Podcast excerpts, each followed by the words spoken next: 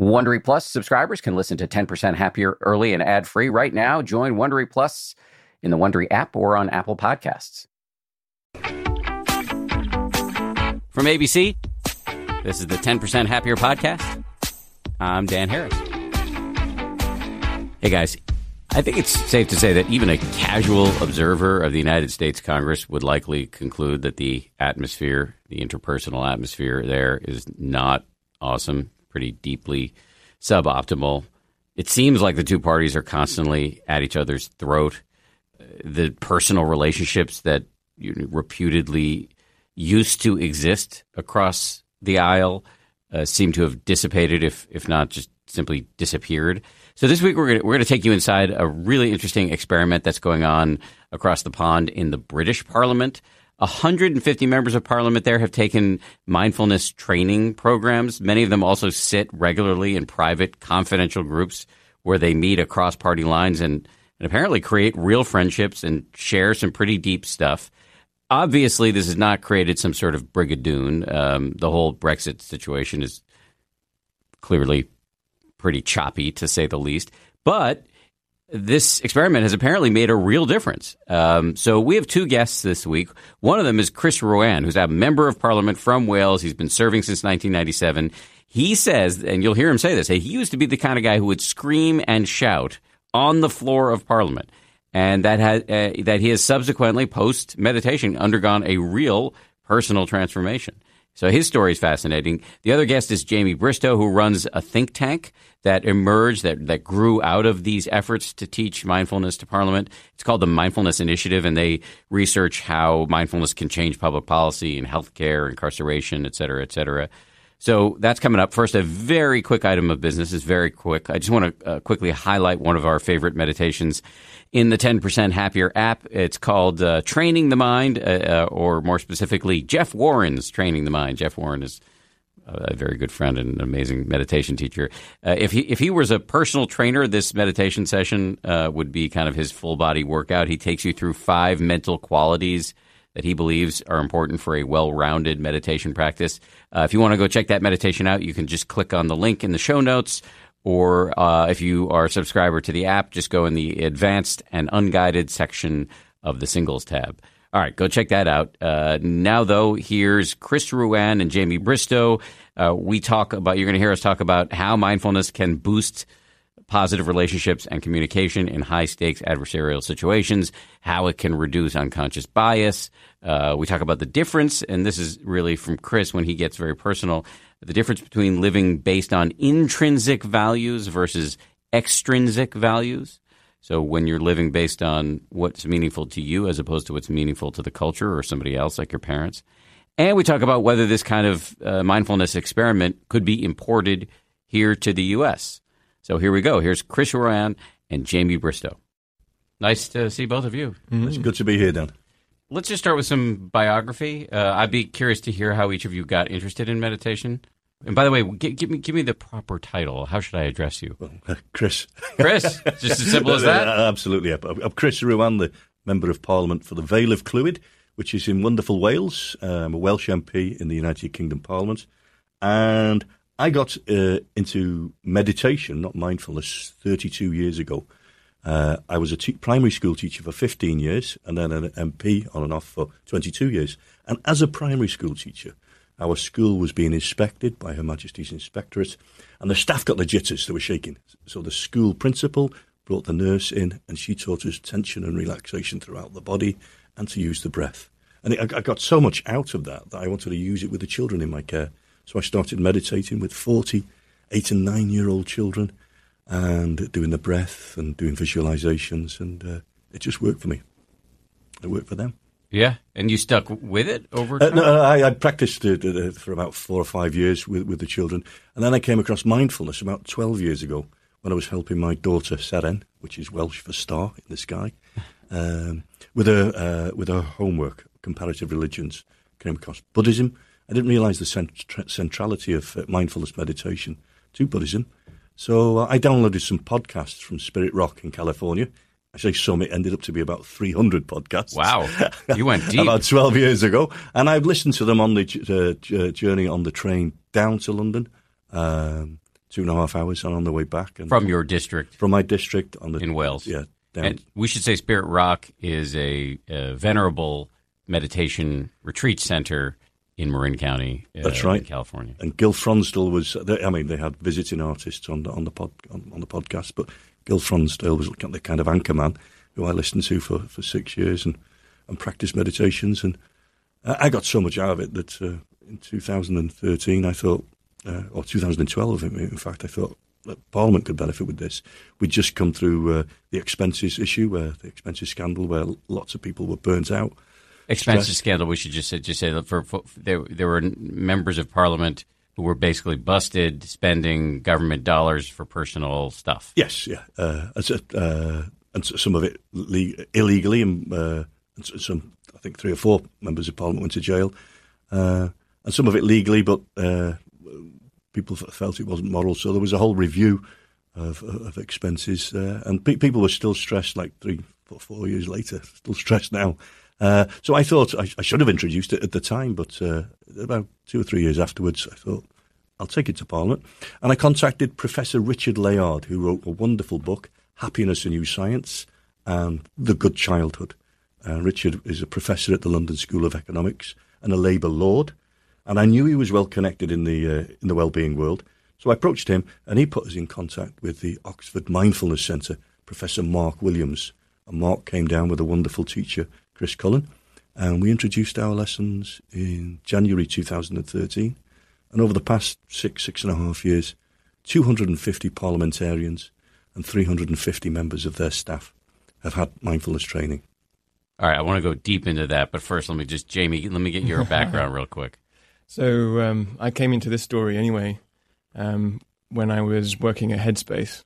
In 2012. They're a little-known meditation app. Well, they were little-known back in the day anyway. Yeah. They're not little-known now. No. We're all of us in the meditation game are standing on your shoulders, figuratively, because you guys were the first meditation app. Yeah, and then back in those days, there was about 9 people in the organization and 5 desks in a small business center in North London, and now, of course, they have hundreds of staff in California somewhere. So I was let me rewind and just talk about where I got into mindfulness and meditation.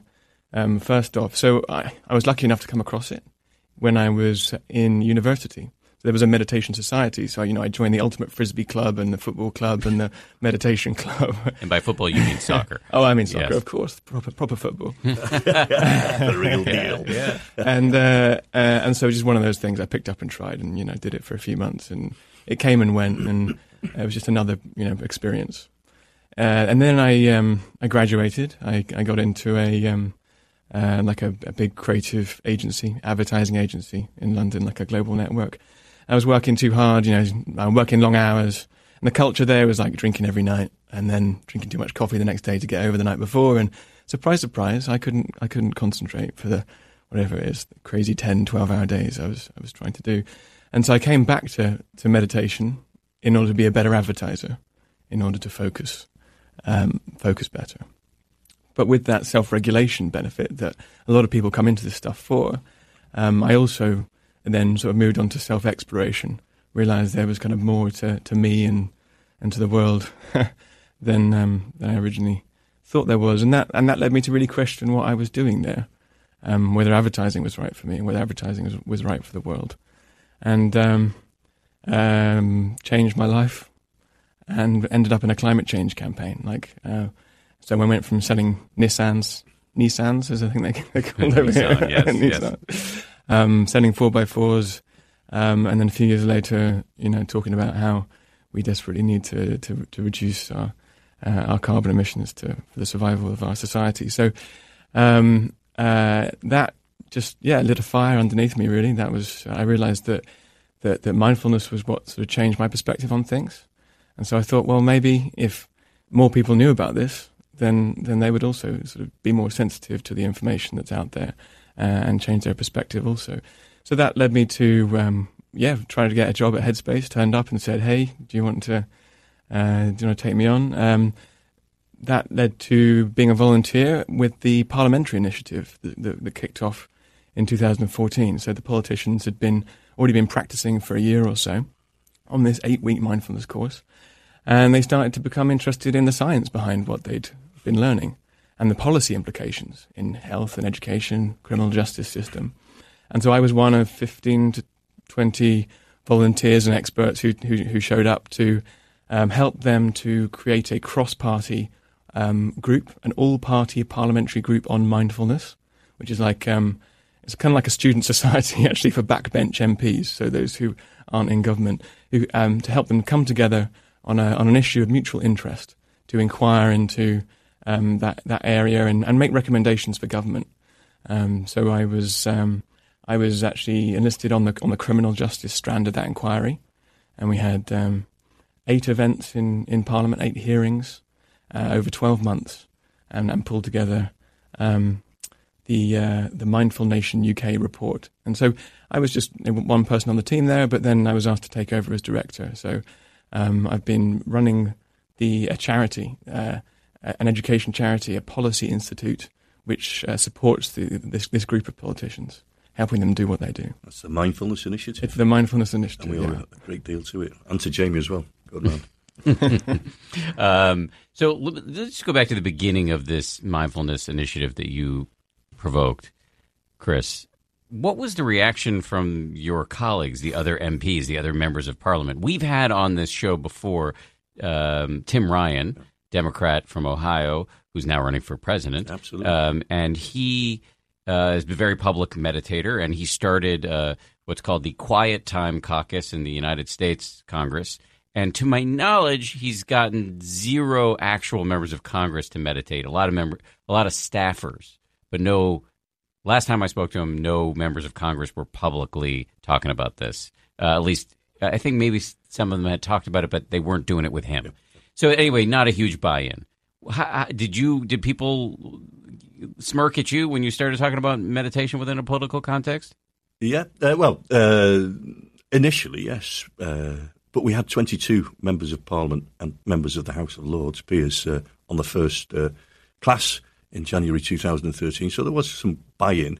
And I was the recruiting sergeant, and I would pitch it differently to different MPs. MPs that I knew were struggling, I would sit down in the House of Commons tea room with a cup of tea and sit down and talk to them about their issues and say, listen, there's a nice intervention called mindfulness. Come along and see how you feel. Other MPs that weren't perhaps suffering, and I've been very fortunate that I haven't suffered with mental ill health in my life so far. I pitched it as a flourishing activity. Other MPs, perhaps shadow ministers, I would say, look, education is part of your portfolio, part of your brief. Health is, criminal justice. Why don't you come along and see what mindfulness could offer you as a shadow minister? So it was different. Can you just quickly define what a shadow minister is? Well, we don't have that here. Yeah, you have a government ministers for 22, I think, different departments of state. You'll have a cabinet member, and then you'll have ministers underneath that cabinet member for that department. And there will be a shadow of that for the opposition. So the opposition, if there's an education Secretary of State for Education, there'll be a shadow Secretary of State for Education. Gotcha. So they shadow each other. So I would. What party are you in? I'm a Labour MP. And were you only recruiting from your own party? No, not at all. We took a cross-party approach, left and right, sometimes extreme left, extreme right, extreme centre. MPs and peers would come together. They'd leave the politics at the door, and we'd sit and meditate, sometimes in silence and sometimes guided, and we'd have discussions afterwards, and we'd express our vulnerability in those oak-panelled select committee rooms where we delivered our mindfulness practice. And nobody was leaking information? Nobody was leaking, and we've had no leak for 6.5 years. And you know, some people have spoken about their alcoholism, their neglect as children. They've fallen vulnerable in front of others from different political parties, and there has been, and I think it's in the expression of that vulnerability that those bonds are strengthened, those bonds of friendship and understanding. And it is beginning to change the dynamic of discourse in Parliament. Tim Loughton, I'm the Labour co-chair, Tim Loughton MP is the Conservative co-chair. and he speaks, what's the terminology he uses? He says that there's an affinity amongst those who have been on this mindfulness course, and a rather more considered approach to exchanges of differing views.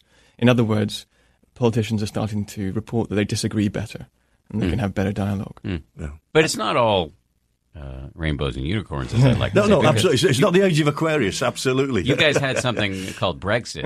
Brexit, and had something. We've still got it, and we'll be suffering from it for decades to come. Well, but you can't figure out how to actually do the exit part. No, absolutely. And it's you know, life's about ups and downs, and political life is about political ups and political downs, and it just feels like we've had a 3-year political down where all we've talked about is Brexit. We've made virtually no progress.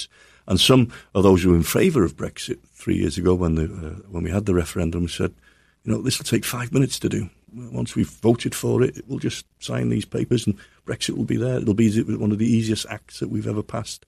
And that hasn't been the case. And there is massive pressure in Parliament, and there's massive pressure in the country and even within families, you know, different generation. There's generational differences, and it's. I mean, David Cameron, in giving the British people the referendum, has sown the wind, and we are now reaping the whirlwind. And now more than ever, we need a practice, an intervention that can help us stay balanced in these turbulent times. Do you think if you didn't have this, that the Brexit conversations would be even worse? I think it's still a real minority of people who have been on the course, and particularly those who have really committed to the practice over time. What would you say the percentages of members of Parliament who have done the course? Well, members of Parliament, so the main house that's been negotiating this. Yeah, exactly. So there's about 150 members of Parliament who have been on the course. Is that right, Chris? Yes, and about 100 peers from the House of Lords. And that's out of 600 plus. No, that's out of 650 MPs. And 800 peers now. Exactly. So the numbers sound big, 250. Peers are members of the House of Lords. Peers are members of the House of Lords, yeah. So the numbers sound big and impressive, 250, but that's out of a total population in Parliament of something like 1,400 members of the Lords and members of the Commons. So we've got this small kind of small group that's starting to say, well, only a few years ago they started to say this could be impactful on political culture. And then they started to say, it has been. I have different relationships. I find that I talk differently to people, different tone, bring other things, bring more of myself into the conversations I have in this house. And then in the last 6 months or 8 months or so, we've actually seen demonstrations of that in the chamber itself. So there was an intervention just before Christmas where Tim Loughton really took the heat out of the room. People were kind of baying for blood almost. In their now infamous exchange during Prime Minister's Questions, which is our kind of weekly Punch and Judy like question and answer with the Prime Minister, and he just it's an amazing spectacle, by the way. Before you tell the story about Tim Loughton, for those of you who don't follow British politics, you're forgiven, except for maybe by the two people I'm talking to right now, but by me, you're forgiven. They do this thing once a week, right, where the Prime Minister comes in and just fields questions from a whole group of the members of Parliament in the House, right there on the floor of the House of Commons. And it's pretty hardcore. It's like a press conference, but, you know, it's from fellow politicians, not journalists. And they're screaming. Yeah. And the design of the chamber in the House of Commons is it's designed like a bear pit. It's not circular. It's not in an arc. It's directly about four or five paces away from each other. So and they're banked seats going up 5 or 6 rows, and it is like a bear pit. And you have them. What's a bear pit? A bear pit is where they used to pitch two bears to fight against each other. And you've got the different parties on each side in these banked. The banked and the. And I used to be one of the worst offenders, but. Really? I have a hard time imagining. So you would scream and shout? On occasions. And I asked the Prime Minister of the United Kingdom a question about mindfulness in February of this year. I'm not sure if you can get the clip. But I asked the Prime Minister a question, and she answered very knowledgeably about mindfulness. And then the Speaker of the House of Commons, he intervened and said, the Honourable Member used to be very kind of boisterous and loud in the chamber, and he has changed his behaviour. So I got a pat on the head from the Speaker of the House of Commons, so it must work. Okay, so back to Tim Loughton, who again is the Conservative co-chair of the Mindfulness. Yeah, so there's this practice group in Parliament, and then there's also the policy initiative. So we're not kind of assuming that everyone who practices is interested in how this might be applied across society. But some of them are, and so we have this all-party group which has two co-chairs, Conservative and Labour, to inquire into how this is being applied across society, and that's where I come in. Okay. So I don't do the teaching of people in Parliament, but I do the talking about mindfulness in society. So but back to parliamentary questions, and there was a lot of heat in the chamber, and Tim stood up to ask a question. And his colleagues were going like, "Go on, Timmy, go on," to like ramp it up, basically. And instead, he just took a pause, took a breath, and just said calm in a really big way. And the whole sort of the fever pitch dropped a few degrees. And then just went on to ask what he wanted to ask about education funding. And it's only these are tiny things, but I think they're like baby steps or green shoots. Mm-hmm. And we shouldn't overstate what we what individual mindfulness practice can do on a group level without some kind of group dialogue about how we want to change the culture together towards something that is more mindful and more considered and more responsive rather than blindly reactive. I hope that will come when more politicians have got that personal understanding. But we've had, in the member of the House of Lords, there was a debate a month or so before that, and we had three different political parties represented where people said there should be more mindfulness in our international relations was their first intervention. Second one was there should be more mindfulness in the way that we work with the cabinet. And then someone else said that there should be more mindfulness in this house and gave a really good definition of it and said that we should have more of a mindful approach in the House of Lords. So it's quite recent, this development, where it's becoming part of the public record that politicians are calling for a different type of discourse. Can you genuinely forecast a near future where you have a much higher level of buy-in and where you do see the kind of behavioral changes on the floor of the houses that you would like to see? Another tipping point we've seen recently is around mental health more broadly. And so in the last 4 years, the public discourse around we all have mental health, we should all talk about it, we should all find treatment when we need it, and we've got problems, and we should be doing preventative things to bolster our mental health, has, in the UK at least, shifted a huge amount. And that's because the royal family, the young royals, have come out and campaigned about mental health. We have grime stars, rappers, we have sportsmen. We have politicians all saying I've had issues and I'm better now and here. So that's been enormously helpful. It's just shown us how quickly you can have cultural change. And I think we're starting to get kind of critical mass both in Parliament and in society, because the numbers we're seeing, and this is reflected in the US, I believe, is that the number of people who have meditated is getting towards 15-16% of the population. And if you look at how new technologies and new trends are taken up, that's the kind of point where it jumps into a mainstream conversation. I mean, I think you have two trends in both countries simultaneously and probably interrelated. You've got, and maybe more than two trends, but you've got a growing embrace of meditation, and you've got record levels of anxiety, depression, suicide, and you've also got this introduction of technology, which does enable the dissemination of meditation, but it is also, on a more pernicious level, enabling people to be more isolated, cut off, stuck in social media, cul-de-sacs where they're comparing themselves to other people and feeling, lesser, and et cetera, et cetera. So a lot going on, these sort of interrelated, self-reinforcing trends that some of them negative, but I think the meditation part of it is really riding on some of this and I think could be a positive force.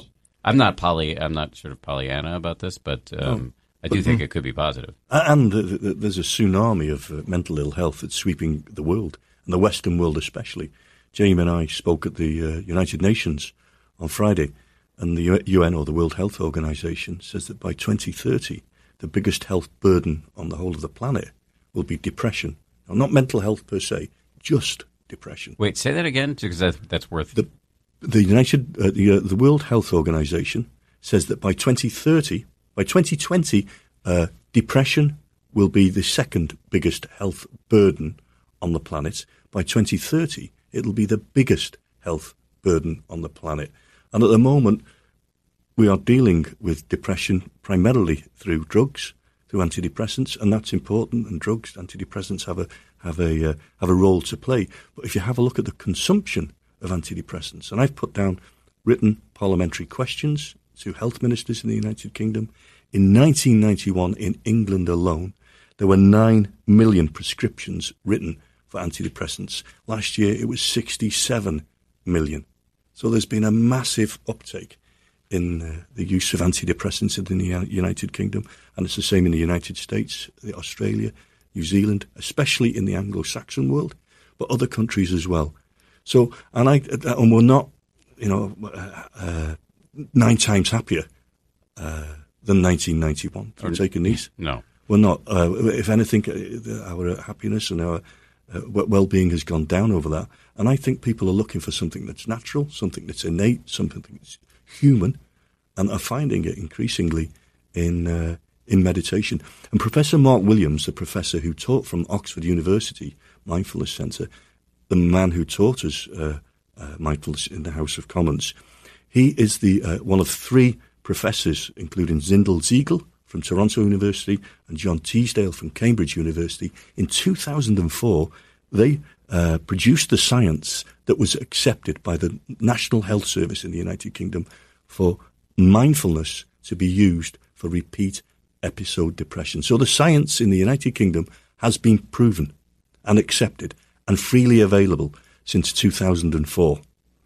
The take-up has been minimal, and we need to look at the reasons for that, the lack of number of... Take-up, you mean buy-in from regular people? Buy-in from regular people. Not so much buy-in from regular people as it's the health services not providing it where they should be. And then there has been changes there in terms of the National Health Service trying to address that.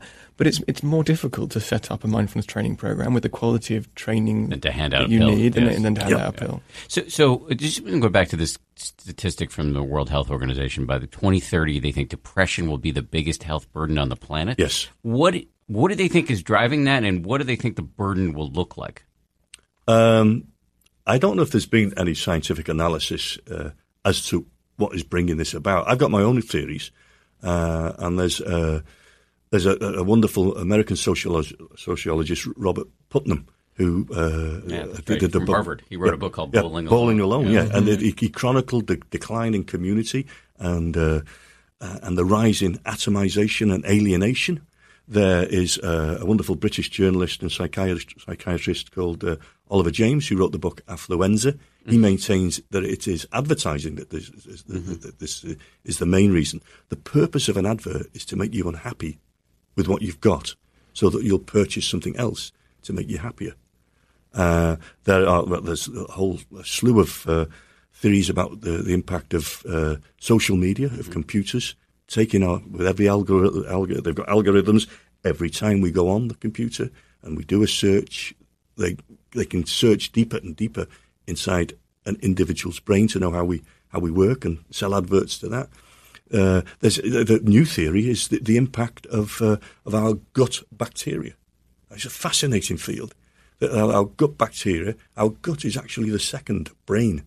90% of our serotonin is produced in our gut, and that bacteria has been damaged over the past 50 or 60 years by processed food, by overuse of antibiotics, and even some say by caesarean sections.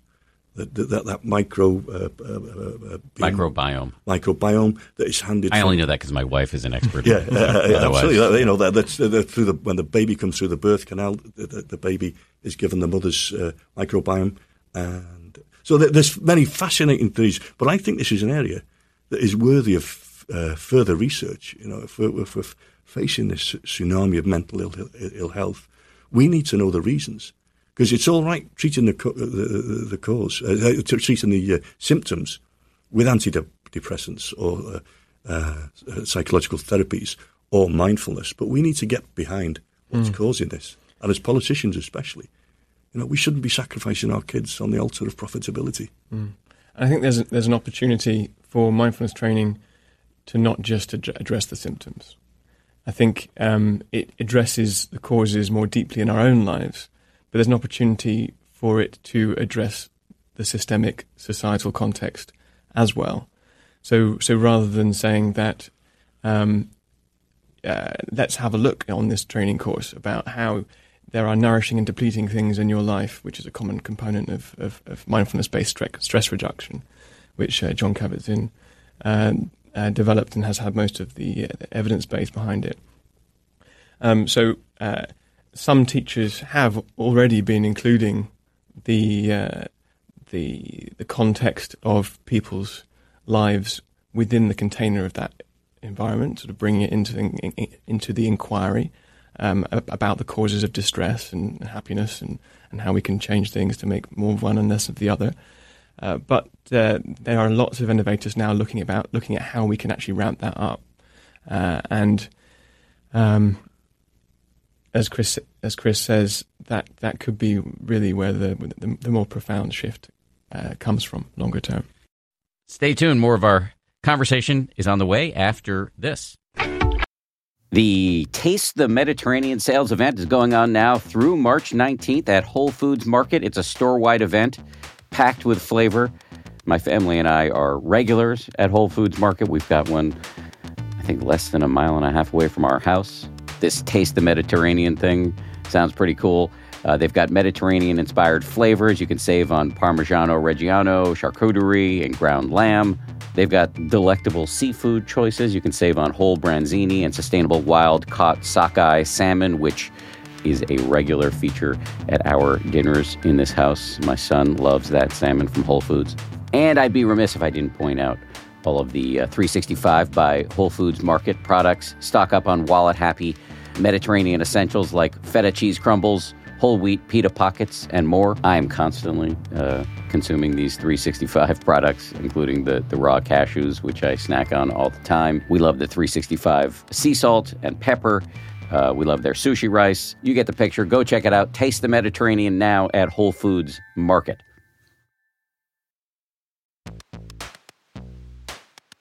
Audible lets you enjoy all your audio entertainment in one app. You'll always find the best of what you love or something new to discover. They offer an incredible selection of audiobooks across every genre, from bestsellers and new releases to celebrity memoirs, mysteries and thrillers, motivation, wellness, business, and more.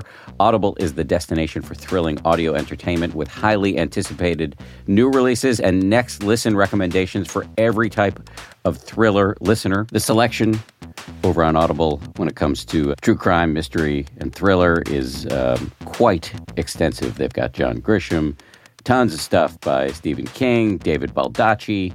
My favorite that I've checked out recently in the crime fiction genre is called Age of Vice. It's by Deepti Kapoor.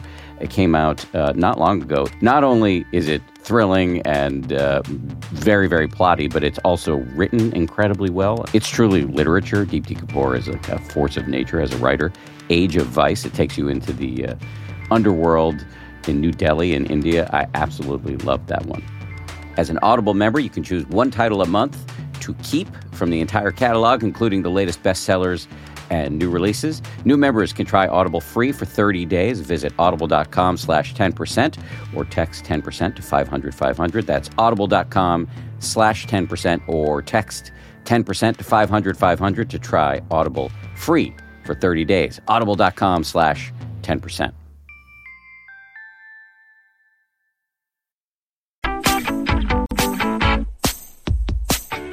You've been. I was looking through some of your materials before we talked, and one of the you've got a publication coming up. I hope I have this right. It's called Living on Purpose, and it's about which can, you know, I'm just to my listeners may sound like a little vague, but what does that actually mean? But you're actually talking about, and this is your term, a crisis of values, which I think goes at this whole Putnam theory of bowling alone. Community has dissipated.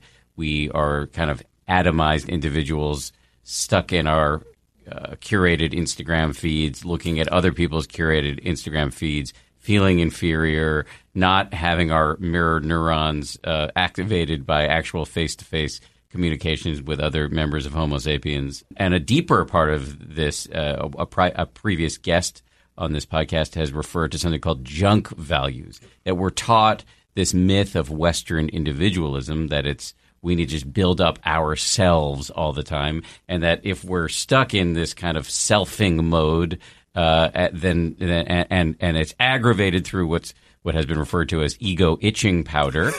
Of that's not my term; it's a great term of again a previous guest.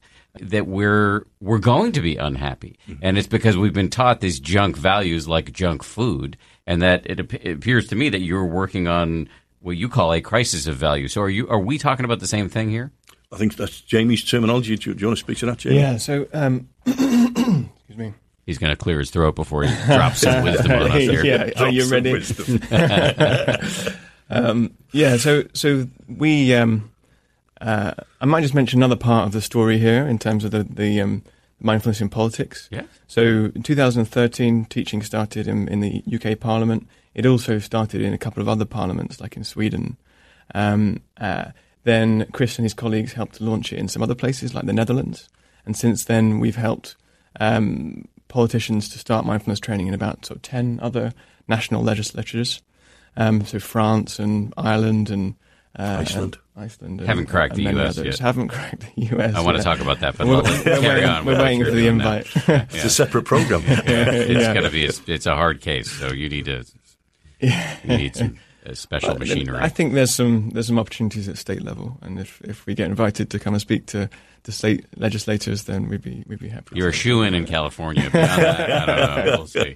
Yeah. So over the years, we've been visiting these different places. Last year, we went to sort of seven parliaments alone. Back in 2017, we pulled together this international congress of mindful politicians or politicians who practice. And we had 40 from 14 countries, and we had a day and a half led by Jon Kabat-Zinn in Westminster. And it was really interesting in that session how politicians are talking about the role of this in their lives. One Italian MP said that, a member of parliament said that, one of the issues is that we do things just because there's pressure, and we do things that are out of alignment with what we really want to achieve. Because the momentum and the fierceness of that environment. And another Dutch MP, Esther Ohans, said that she finds that mindfulness helps us to stay more in touch with what's most important to her, her values, and act in line with that. And Chris has been talking about this as well. I'm sure Tim Ryan has for years. So it was really these anecdotes that made us think like, what is going on here? Let's drill into this a little bit more deeply. And so, yes, we've spent a year or so at this the organisation that I run, which is like a policy institute think tank, researching, interviewing people, and pulling together what we think is a case for mindfulness, not as an isolated or as like a siloed intervention for addiction or for depression or for anxiety, but instead a fundamental capacity that could help us in society be more in tune with what is most important to us, what is going to serve us, and act in line with that. And critically, it comes back to this responding creatively, not reacting blindly, or reacting out of conditioning or habit. There's so much like the momentum, the stream of our culture is going in one direction, and many of us are kind of waking up and feeling that that's not right. But it's so difficult to turn against that stream and act in a different way. Mindfulness training, people are reporting, helps them to do that. But on this crisis of values thing, that's kind of stuck out to me. Yeah. What's give me the download on that? Yeah, so there's an organisation in the UK called Common Cause, which looks at how we are motivated by different value sets.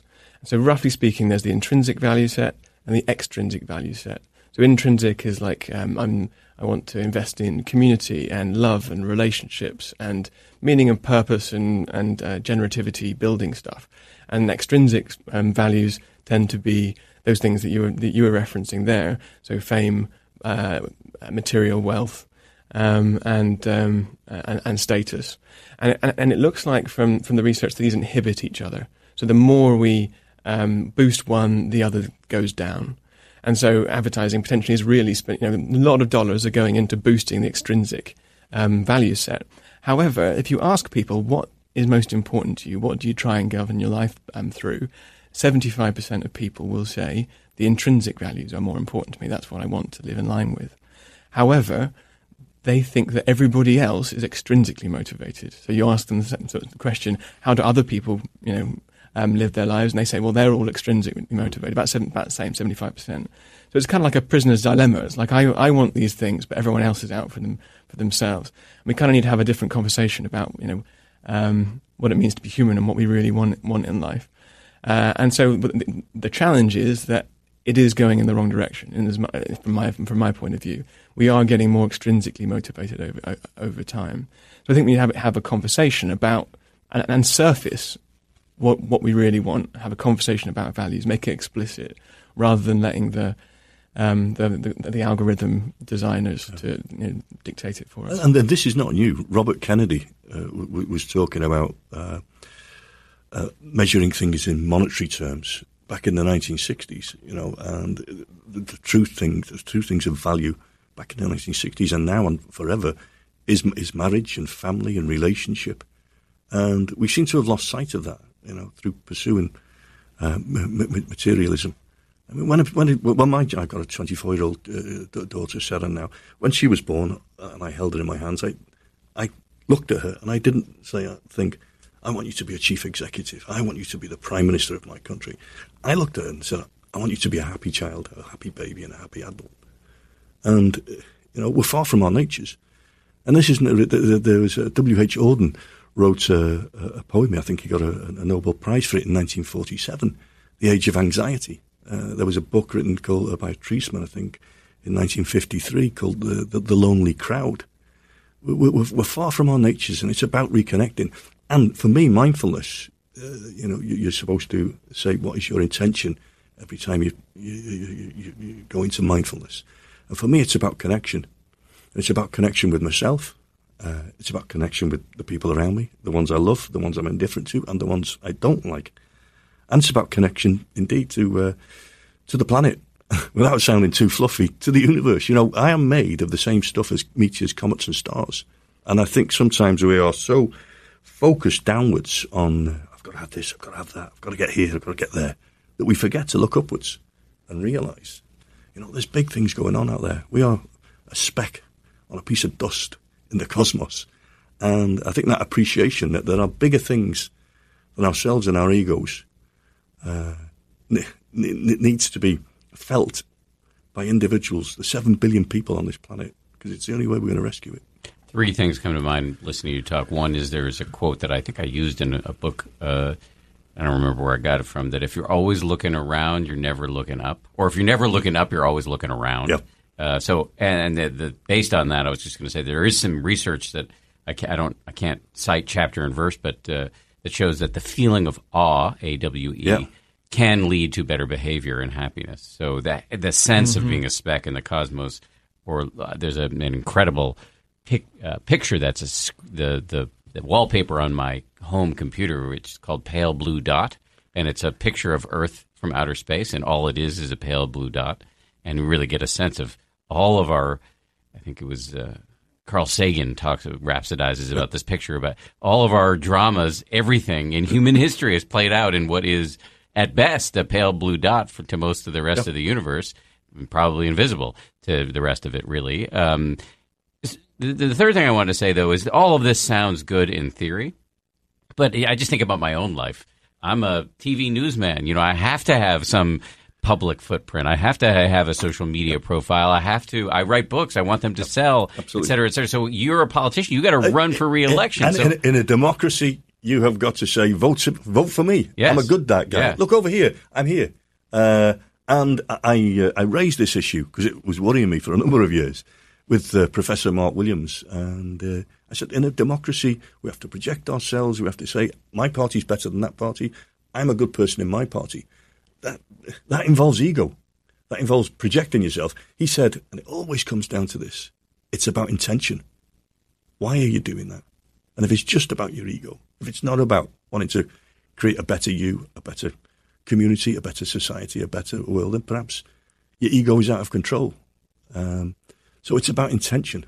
So, you know, there's nothing wrong with ego. There's nothing wrong with anger, really, if it's how we direct it for the purpose and the intention of our ego or our anger and many of the other values that we think could be potentially negative. You think it's a politician? I'll go first.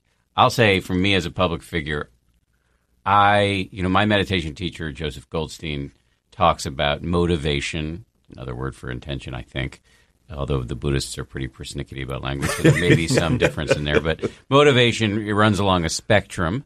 So, it's going to be messy. So it's going to run from the high-minded to the crass. Mm-hmm. And so for me, as I think about why I do what I do, why do I have a podcast, why am I writing more books, why do I, maniacally go on television, wear makeup and all this other stuff, why do I give speeches, why do I do all that? On the high-minded end of it is, I do think it, journalism and mindfulness, my two professional pursuits, can be healing forces on the planet. But do I also like money and attention? Yes. And that hasn't gone away just because I've started doing meditation. So I ask you as a politician, has the sort of negative aspects of the ego gone away, or is your intention pure now after all this meditation? They're more in balance than I spoke at the United Nations. When I was 12 years old, I did a project on the United Nations, and I drew a lovely picture of the UN building, and I started my speech on Friday about that. So you just spoke at the United Nations. I just spoke on the United Nations. You're here in New York because you just spoke at the United Nations on Friday, and I introduced my speech with that, and it was my ego had been stroked. I was drawing this picture 48 years ago, and 48 years later, I'm speaking at the United Nations, and I did feel something special. I can't lie about that, but it's the purpose for which I was there, and that if we can get the United Nations as a representative of 193 countries around the world. So we explore mindfulness and use it as an intervention to benefit the world, then that for me is a noble cause. And I did get a buzz out of it. I can't deny that. So the buzz is there, and I'll let you jump in a second because Jamie looks like he's going to clear his throat and drop some more weight. So the buzz is there. I'm asking these questions for completely self-interested purposes because I'm trying to feel better about my ego. So just to be open. The buzz is there, but it doesn't mean you can't, want the attention or the votes or whatever it is. But it's more in balance with what really matters. Yes, absolutely. And in politics, you can see, and most people, virtually everybody, goes into politics for the right reasons, to improve the world. But you can sometimes think you get taken along by it, and power is intoxicating. Power corrupts, and absolute power corrupts. Absolutely, yes. As that Lord Acton said. But sometimes you can see people who have come in as decent people, but they start to go ahead by treading on the heads of their colleagues, and getting the promotion becomes, the great thing. But there's nothing as an ex-politician, And 1 minute you can be up, and I know because I lost my seat in 2015. After 18 years as a member of parliament, I lost my seat. And you can be a prime minister, and then you're gone. Did you win it back? I won it back, yes. Okay. The prime minister, Theresa May, who had a majority in parliament, decided that she wanted a bigger majority. She's a Conservative MP, so she called an election to increase the size of the majority. She lost the majority, and I got back in. So what was that like for you after? It was amazing. No, what was it like, the bad part? The bad part. Well, Jon Kabat-Zinn in 2012 said to me, he's one of my heroes on the planet. We should just say who he is, because I think most people know who he is, but and listen to this podcast, but he's a former MIT microbiologist who basically invented what's called mindfulness-based stress reduction, MBSR, which allowed meditation to get into boardrooms and locker rooms and prisons and all that because he secularized Buddhist meditation. I think he is... Well, he's a friend, so take this with a grain of salt, but I think he's a historical figure, and this development of MBSR, I think, could be a positive turning point in human relations. Absolutely. And I think he's worthy of a Nobel Prize for the work that he's done, the pioneering work he's done. And interesting, you should say that. There's a British historian called Toynbee who said, when we look back on the 20th century, the greatest thing that we will see is when Eastern wisdom is being met by Western science. And I think we're living in that moment now. So the point was... The question was, which is a what was what was that like? So Jon Kabat-Zinn said something to you. So Jon Kabat-Zinn said to me, I think 2012-13, Chris, a word of advice: work on your parachute before you need to open it. Mm. And I had been working on my parachute for 6 years, and when I lost in 2015, he's such a big-hearted man. He emailed me, said, Chris, sorry to see you've lost your seat. How are you getting on? And I emailed him back. I said, John, I took your advice. I worked on my parachute. I've opened it, and it works. And it worked for me. In 2015, I thought I'd be thrown completely off balance, and I wasn't. I was absolutely amazed. Of course, I took the knock, a few sleepless nights, but then I got on with my life. If anything, when I look back on that 2-year period when I was out, that gave me a new life, a new lease of life. To visit the Australian Parliament, the French Parliament 3 times, the Irish Parliament, and to help spread mindfulness in those legislatures around the world. You know, that 2-year period is one of the highlights of my life. Mm. Mm-hmm. So, you know, out of badness came good. Jamie, clear your throat. I'm tracking back a bit here, but I just wanted to clarify that... I wasn't sort of setting up a binary thing between the intrinsic and the extrinsic motivations. So it's not like we have good people and bad people, or we have, you know, selfish people or altruistic people, that we have both of these forces in our lives. It's just that people will select which ones are on the whole more important. And, you know, a lot of great, beautiful things have been done in the name of wanting recognition. It's just that recognition could be for stuff which is positive for the community, positive for society, rather than just look at me, I have more stuff than you. Yeah, no, that's well said. It's about balance. It's about balance. Let me ask you about the United States. So, as I promised to do this earlier, and I really want to do it. I assume you're both familiar with the fact that we have a Congress here. Otherwise, we would be a colony of yours. And our Congress and our politics generally is quite nasty right now. I find it very disturbing personally as an American, the kind of level of discourse, both in the polity at large, but also specifically in the Congress. And it's not new. I mean, we've been at each other's throats since the 1776, but it's at I would say, another sort of low ebb. And so you look at our Congress. Do you think there's any way you can get a camel's nose under the tent here and get some mindfulness in? And is there any way to do better than my friend Tim Ryan has been able to do? Well, Tim Ryan wrote a marvelous book called Mindful Nation, which I think has been changed now to Healing Nation. Healing America. Right? Healing America. Healing America. It's his campaign manifesto. Oh, yeah, okay. Absolutely. I think, right? That book, at the end of each chapter, and it deals with mindfulness in education, mindfulness in health, mindfulness in the prisons. He lists 8 things that the reader could do to promote mindfulness. So I would say, you know, mindfulness doesn't have to come from the top. It doesn't have to come from a parliament or a Congress. It can come from below as well. And I think the very fact that Jamie said 15% of Americans meditate, 35% of them practice yoga. There is a yearning out there, a realization that they as individuals, their families are disconnected, and they want something. So that pressure could come from below. If people were to read Tim's book and act upon that, and ask their governor if they will come and sit and meditate with a class of 8- and 9-year-olds and feel some peace. So it doesn't have to come from the top. It could come from state level. It could come from city level. And there are 3 projects now to create mindful cities in the US. So it hasn't got to come from them. Those are, Jamie, the 3 cities? Well, 2 of them aren't public yet. So. Oh, sorry. Wow. Yes, but they recently launched the Flint, Michigan Mindful City. Flint, Michigan, yes. Yeah. So even if I'm gathering, you're telling me even if the Congress is hopeless, it can happen in many ways. It can, and maybe if there's a lack of interest from the right in Congress, we can bring over some politicians from other countries. Oh, well, actually, I know people on the right. I don't know if it's public, but I know people on the right who are interested in this stuff. I don't know if it's partisan as much as it is just not wanting to be seen as looking weird or just not being interested, full stop.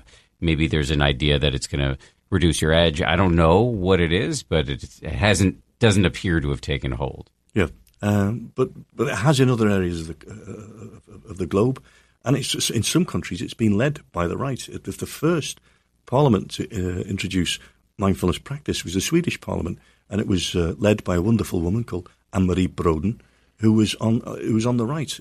In Wales, it's been led by Darren Miller, a Conservative Assembly member. You know, these are human. Human gifts that appeal to across the spectrum. They're in every wisdom tradition that's ever existed, in native practices, you know, the Maoris or the Aborigines or the Native Americans. It's there. It's people can feel it and they want it. So when we're talking about partisanship, we kind of made a glancing blow there at partisanship, and that it reminds me of something else I came across in the briefing materials that were given to me before I sat down with you guys, which is that in Wales, a mindfulness course has been developed specifically to help policymakers consider their own objectivity and biases. So I'm really interested in that because I think a lot of what's going on, a lot of what's wrong with our culture here domestically in the U.S., but globally as well, is the otherizing of people based on pigmentation, political beliefs, gender, et cetera, et cetera. So I think if we're trying to engender better behavior, getting people to be okay, understand that they have biases and not so owned by them is a very intriguing idea. So how's it going in Wales? Well, that's a researcher called Rachel Lilly from Aberystwyth University, and she's been taking top-flight Welsh civil servants on a course using mindfulness to spot their bias and to compensate for that bias, so to open their mind and their heart and their soul. To make sure that what they're delivering in terms of policy terms has been, as far as possible, their own individual biases has been taken out of that as senior policymakers. Mm. And I've visited Rachel Lilly, myself, and Becca Crane, who's from the Bangor Mindfulness Centre, went to see the Prime Minister of Wales about this, and he's interested. So there's big hope there, and what we hope is that where best practice emerges, whether it be in Wales with civil servants, whether it be with the Marines, mindfulness in the Marines in America, or the American penal system where mindfulness has been introduced, that we can spot this best practice and give it to politicians who practice mindfulness around the world so they can look at the science, the best practice, and roll it out in their own country. I think the programme in Wales offers a bit of hope for the US Congress as well, because we're framing mindfulness training in the context of decision-making, of performance as leaders. So rather than coming in and saying, here's a well-being course or here's some sort of stillness to help you deal with stuff, it's like, here's how we can all be better politicians and better leaders.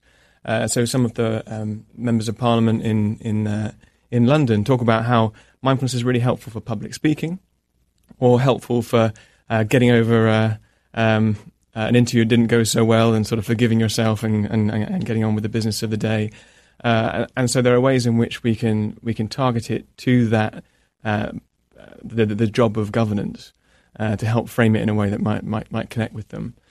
Some of the other framings or some of the other benefits that have emerged, I think, from your research or qualitative research of talking to the members of parliament is they're better at focusing given the sort of, the amount of briefing papers and tweets and whatever coming their way, impulse control, kindness, metacognition, meaning, the perspective of being aware that they have emotions, therefore they don't have to be so owned by them.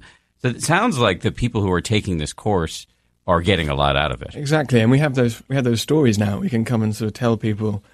Chris can tell his colleagues in other countries, look, this is having a really tangible impact on our working lives. One of the things that's just really touched me is how difficult politicians' jobs were. I mean, I didn't get into politics or into policy making because it's been a long-term ambition. Found myself here because I care so much about widening access to mindfulness training, and I've just been meeting so many politicians, feeling how difficult a role that they have in the UK. Anyway, it's a really sort of toxic relationship between the public and politicians. And so, seeing how mindfulness training helps them to deal with just an unbelievable amount of information they have to absorb in order to do their jobs, in order to have that kind of thick skin, has just seeing their humanity and seeing how tough it is has been a really important part of this. The thing amongst those benefits I'd like to pick up on though is this idea of metacognition, of having a bit of perspective on our thoughts and emotions. So if we are our ideas, then if that idea is challenged, then we see it as a personal offence and a personal attack. If we can separate ourselves a little bit from that idea, you and I can critique it from a bit of distance. So it's not me you're attacking; it's the idea itself. I think that's one of the kind of the longer term hopes, really, is that we have a bit of maturity around discourse, and that could be the mechanism that underpins this disagreeing better effect, which has been reported. Jon Kabat-Zinn, one of his many lines, he said that man is Homo sapien sapien, the man who is aware that he is aware. I use that line all the time. I don't give him any credit, but I use it all the time. Yeah. Well, it may not have been John's. It's where I heard it, the first time I ever heard from it. And we should recognise that. What we're saying here, in essence, is that this is being about being human, about being true to our roots. That's a beautiful place to leave it. Thank you for both for doing this. Thank you for behaving. I know you like to yell and scream, so I'm glad that Chris didn't pound the table. Yeah. As we say in Parliament. Before we go, we do this thing at the end of the show, which is a plug zone. So just can you list off, if people want to get information on either of you individually or on the work you're doing, where can they go? So the Mindfulness Initiative has a website where you can find out about the politicians, the all-party group, and about our broader work. And the URL for that is themindfulnessinitiative.org. And you can download the Mindful Nation UK report, our workplace-focused document, Building the Case for Mindfulness in the Workplace, as well as find links to the kind of academic paper that reviews a lot of those benefits that you mentioned that politicians are reporting. Gentlemen, thank you very much. A pleasure to sit with you. Yeah, really good. Thank you. Again, big thanks to Chris and Jamie. I do want to say, just as a quick little fact here, that Chris, he gave out his email address. He contacted me later to say he gave out not the exact right one, so here's the right one if you've got a pen. We'll put this in the show notes too. Ruan C, so that's RUANEC at parliament.uk. RUANEC at parliament.uk. Always dicey to give your email address out publicly, but I respect them for doing it. That was a fun episode. Let's do some voicemails. Here's number one. Hey, it's Tim from Leamington, Ontario, Canada. Love the app. Love 10% Happier. Love the podcast. My question specifically is, when I'm meditating and I'm focusing on the breath, and I get caught in a train and I keep coming back to the breath, lots of times I'll switch focus to my hands as a focal point, for example, and just be really concentrating on that, get caught in the train, come back to my hands, get caught in the train, come back to my hands. So my question is just, is that good? Is that all right? Is that proper meditation form? Or should I just, am I cheating when I do it this way? Is it better for me just to come back to my breath? On a side note, love the app, love everything about it. I'm married, have a 16-year-old, and I'm teaching how to drive, and we come back from a stressful driving experience. Neither one of us were very happy, and my wife said, you know what, you got to switch from meditation, you got to take yoga, you got to get better at this, And it was funny because I walked away smiling to myself thinking, this must be working a little bit. I must be 10% better for somebody to be noticing and suggesting something that would make me even better than what I am right now. And regardless, I know that I enjoy it. I know that I feel better. It's part of my habit every morning. And I thank you for it and for talking a little bit about it on Good Morning America. So a couple plugs to you. Hope you guys are all having a great day. Thanks a lot. Enjoy. Take care. Bye. Really appreciate it, Tim. Thank you very much. Glad to hear it's working for you. So let me get to your question. Absolutely, it's fine. Using the sensations in your hands as an object of meditation is totally kosher. I have a couple more things to say about it. One is that, and this note comes from Ray Hausman, who is the chief of our coaching unit. I don't know if I'm giving her the right title, but anyway, that's essentially her function. She's the boss of our coaches. Now, even many users of the app are unaware that we have these coaches who you can text with right through your app, and they will answer your questions as long as you want. These are experienced meditators. This is not a chat bot. Experienced meditators who love taking questions from our users, and they will answer any question you have. So Ray's actually going to help me start answering some of these questions, and she's brilliant, so that's good for me and for anybody who listens to me. And her point when she heard you ask this question about focusing on the hands is that over time you may want to extend that beyond the hands to the whole body, because that can give you a sort of more panoramic awareness of even sort of less sensitive areas of the body where it's harder to feel the sensations, at least at first.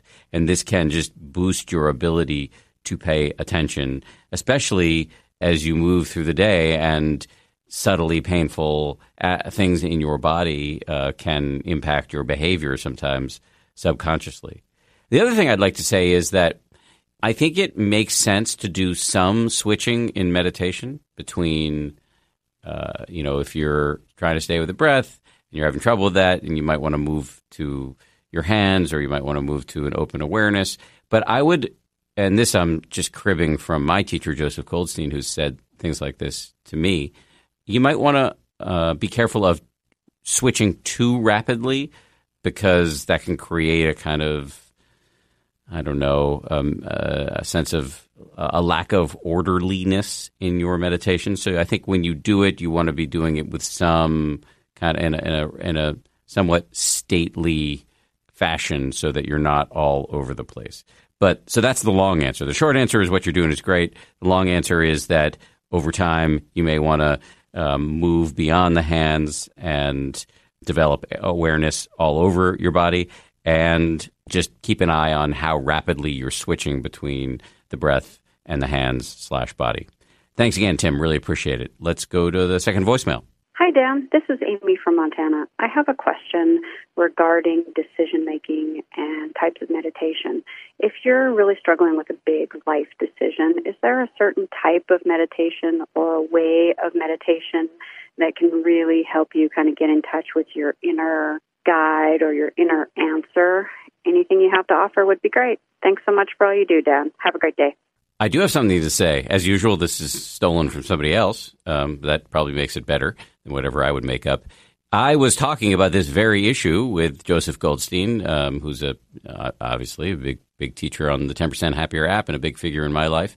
And he mentioned a process that I haven't actually tried that much, because I'm a horrible student, clearly, but I would pass it along to you as something you might try, which is that if you've got something you're trying to figure out, a creative issue you're working on, or a decision in your life, or if you're trying to discern, in my case, sometimes I was trying to think, like, what are my real motives for an action I'm considering?